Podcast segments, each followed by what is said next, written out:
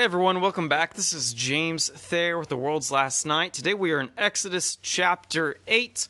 I'm going to begin in verse 1. We get to see several different plagues in this chapter, which is quite cool. Here we go. Verse 1. Then the Lord said to Moses, Go into Pharaoh and tell him, This is what the Lord says Let my people go, so they may worship me. But if you refuse to let them go, then I will plague all your territories with frogs. The Nile will swarm with frogs. They will come up and go into your palace, into your bedroom and on your bed, into the houses of your officials and your people, and into your ovens and kneading bowls. The frogs will come up on you, your people, and all your officials. The Lord then said to Moses, Tell Aaron, stretch out your hand with your staff over the rivers, canals, and ponds, and cause the frogs to come up onto the land of Egypt. Okay, so several things here. One, talking about the gods that uh, these plagues sort of make fun of. This one right here is Heket, which is the Egyptian fertility goddess. And so this Egyptian fertility goddess, Heket, actually has a head of a frog. Now, frogs are actually in Egypt considered very sacred. You're not supposed to kill them. Um, they are amazing little creatures that come up out of the Nile. They're amphibians, um, so they live both under the in the water and on land. And so, in my opinion, with this plague, like God's probably cracking up because He is now sending, you know, millions of these creatures into the land, into a people who refuse to kill them, and uh, and so they're going to be in their beds, in their oven, like everywhere. And so, for me, that's kind of funny, and it's also it's a double funny because he's sort of making fun of this fertility god that they worship as if you know, she actually exists. So we don't see Pharaoh actually say, "No, I'm not going to let your people go." It's just it's scripture sort of glosses over it. We assume that's sort of what happened, or maybe he decided to ignore God's threat to do this. Um, but we will move on. When Aaron stretched out his hand over the waters of Egypt, the frogs came up and covered the land of Egypt. But the magicians did the same thing by their occult practices and brought frogs up onto the land of Egypt. Pharaoh summoned Moses and Aaron and said, Ask the Lord that he may remove the frogs from me and my people. Then I will let the people go and they can sacrifice to the Lord. So that's sort of flipped. I mean, if you were had a truly repentant heart, you would see and feel shame in how you've behaved and you would change your behavior before making demands of God. So Pharaoh is now trying to bargain and negotiate. Yes, send these away, and then I will let your people go. As if he actually owned this people instead of it being God's people. So you can tell Pharaoh's heart is still not right. But it looks like Moses might um, take the bait. Moses said to Pharaoh, Make the choice rather than me by saying, When I should ask for you, your officials, and your people, that the frogs be taken away from you and your houses and remain only in the Nile. Tomorrow, he said. Moses replied, As you have said, so you may know there is no one like the Lord our God. The frogs will go away from you, your houses, your officials, and your people. The frogs will remain only in the Nile. After Moses and Aaron went out from Pharaoh, Moses cried out to the Lord for help concerning the frogs that he had brought Dum dum dum. That he had brought against Pharaoh. The Lord did as Moses had said. The frogs in the houses, courtyards, and fields died. They piled them in countless heaps, and there was a terrible odor in the land. But when Pharaoh saw there was relief, he hardened his heart and would not listen to them, as the Lord had said. So that's also hilarious to me, not gonna lie. Just millions of dead frogs throughout the land, the smell of it. For a people that you know, thought they were sacred. Anyway, the big takeaway from that verse, in my opinion, is the fact that Marrow, that Pharaoh hardens his heart after he has relief. So that is a huge issue with Christians nowadays. I mean, you and me thinking in our own lives, where we only go to God when we're in distress and when things are are going wrong and then whenever things are going right and we're prosperous, we forget to worship and go to God during those times, continually communing and having a relationship with Him. You sort of forget that the source of all goodness stems from God, and you have to continually go back to that source, right? You got to continually get water to, to water all your crops so they might grow. In the same way, your your life and everything in it will wither and die if you are detached from, as Jesus says, the true vine. He calls himself the true vine, and we are grafted in to him. So we have to always stay connected to the source of things and make sure we are worshiping the creator and not the created. Worship the gift giver and not the gifts that he gives us. Pharaoh is making the mistake of repenting only when things are bad and not staying steadfast in his repentance when things are going well. Uh, it reminds me a little bit of C.S. Lewis talking about how God whispers to us in our pleasures, but he screams to us in our pain, a megaphone to rouse a deaf ear. So, a deaf ear, sometimes someone who's ignoring God, God's able to use pain to bring them back round to him. And in the in that sense, he's using these plagues to um, a demonstrate his mighty power to say that he is the true God, not these false Egyptian gods, but b to bring people to repentance, including Pharaoh, who doesn't repent. He sort of half-heartedly tried here, but as soon as things were better, he did not. So, verse 16 Then the Lord said to Moses, Tell Aaron, stretch out your staff and strike the dust of the earth, and it will become gnats. Okay, some translations say flies. Um, I've read where some people think the best translation is mosquitoes, but it literally what it says is a swarm. It becomes a swarm. So it could be several different kinds of insects or a specific insect. All right, it will become gnats throughout the land of Egypt. And they did this. Aaron stretched out his hand with his staff, and when he struck the dust of the earth, gnats were on the people and animals. All the dust of the earth became gnats throughout the land of Egypt. The magicians tried to produce gnats using their occult practices, but they could not. The gnats remained on the people and animals. Okay, before I move on, um, I'm going to see what this says literally. It says gnats. Let's see, literally. Perhaps sand fleas or mosquitoes is what my Bible says. I like the mosquitoes translation, not gonna lie.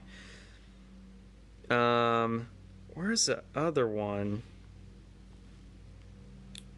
Agreed with, terrible odor. So, this is attacking the Egyptian creation god, um, Geb. And so, Geb, the Egyptian creation god, has the head of a fly. Um, and this would be really, really bad for Egypt to have all these insects basically attacking all the animals and all the priests and basically making it to where these people are all unclean. The priests are unclean, the animals are unclean, so they can't even sacrifice animals to their gods anymore. Uh, it's interesting that the magicians are unable to uh, reproduce this miracle. And so, as things progressively get more intense, you're going to find God sort of ups the ante in various ways. And in this case, it's something that Satan and his power can't even accomplish uh, through these these magicians. And we're going to find a little bit God starts to only make it affect the Egyptians and not the Israelites. I'll keep reading though. This is the finger of God, the magician said to Pharaoh. But Pharaoh's heart hardened, and he would not listen to them as the Lord had said. So now even the magicians are like, whoa, this is out of our league. This has got to be a higher power than any of the, the demons and false gods we worship. And so they're actually advising Pharaoh correctly by saying this is the finger of God. And yet Pharaoh continues to harden his heart um, despite this. So, verse 20, yeah, verse 20. The Lord said to Moses, Get up early in the morning and present yourself to Pharaoh when you see him going out to the water. Tell him, This is what the Lord says Let my people go, so they may worship me. But if you will not let my people go, then I will send swarms of flies against you. Or insects. I'm sorry. I talked about the the other one, the god with the head of a fly. That would be this one. I'm sorry. Yeah, messed that up. Um, okay. Anyways. Uh, but if you will not let my people go, then I will send swarms of flies or insects swarm against you, your officials, your people, and your houses. The Egyptian's house will swarm with flies, and so will the land where they live. But on that day I will give special treatment to the land of Goshen, where my people are living. No flies will be there. This way you will know that I, the Lord, am in the land. I will make a distinction between my people and your people. This sign will take place tomorrow. And the Lord did this thick swarms of flies went into Pharaoh's palace and his officials' houses. Throughout Egypt, the land was ruined because of the swarms of flies. So I'm assuming they're eating and laying waste to all the crops. Um, then Pharaoh summoned Moses and Aaron and said, Go sacrifice to your God within the country. But Moses said, It will not be right to do that, because what we will sacrifice to the Lord our God is detestable to Egyptians. If we sacrifice what the Egyptians detest in front of them, won't they stone us? We must go a distance of three days into the wilderness and sacrifice to the Lord our God as he instructs us. So Moses is once again trying to negotiate, basically saying, do the sacrifices, but you have to remain within the country of Egypt.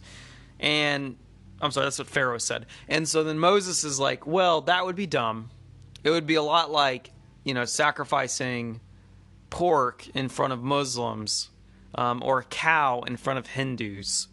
It would be abhorrent to the Egyptians, and Moses is saying they would stone us for it. So Pharaoh responds, I will let you go and sacrifice to the Lord your God in the wilderness, but don't go very far. Make an appeal for me. So now he's asking Moses to be an intercessor between him and God, which that's kind of what he is. It's a prophet. As soon as I leave you, Moses says, I will appeal to the Lord, and tomorrow the swarms of flies will depart from Pharaoh, his officials, and his people. But Pharaoh must not act deceptively again by refusing to let the people go and sacrifice to the Lord. Then Moses left Pharaoh's presence and appealed to the Lord. The Lord did as Moses had said. He removed the swarms of flies from Pharaoh, his officials, and his people. Not one was left. But Pharaoh hardened his heart this time also and did not let the people go. What a jerk. So it says he hardened his heart this time also, which is a recurring theme. Obviously, he sort of gets sort of either lies or he only repents whenever things are bad.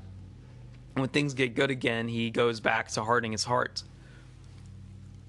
There's something to be said about the nature of sin and the progression of it, to where you don't think you would go this far. Think about how horrible life is for the average Egyptian right now. I mean, their crops are gone, their animals are full of gnats or lice or whatever that might be translated as. Um, frog, dead frogs everywhere. The smells terrible. There's no commerce going on. And it's all, it only gets worse, right? Yet Pharaoh continues to harden his heart, and things continue to get worse. And you might think like a normal man would stop at this point and just completely cut it off, quit sinning against God. But that's not really how the sin nature works in real life. The person who ends up losing his marriage and his bank account from gambling, they didn't start by betting at all. They started by doing like a little tiny friendly wager. Then they may have moved up to slots and and so forth. And then they finally crossed a line they thought they would never cross when they bet their car. And I'm not saying gambling is a sin. Lots of people believe it is. I don't necessarily. If it's fun and it's money that you don't need and all that has been tithed on, whatever. But you know, there's other sins like this too. There's people that uh, you know delve into pornography and they're like, yeah, I'll start here I read about a guy who actually he's a pedophile and he never thought he would end up watching some of the like snuff videos that he ended up watching um, that were just absolutely abhorrent with children, right? And he basically he that's what got him to like turn himself into the police. So the guy ended up turning himself into police because he basically saw that he had gone so far into that. Um, and he basically came out to everyone about his sin. Well, he never really when he went into it, he probably didn't think he'd ever get that far, but he kept hardening his heart, hardening his heart, hardening his heart. Same with like drugs. You, you might start with marijuana or cigarettes, and then you're going to try like my one of my roommates in college. He told me one day, he's like, I almost died last night. I was like, well, how? And he said, well, I tried ecstasy. That guy probably never thought he would ever try ecstasy, but then he did, right? Then he kept going and going and going.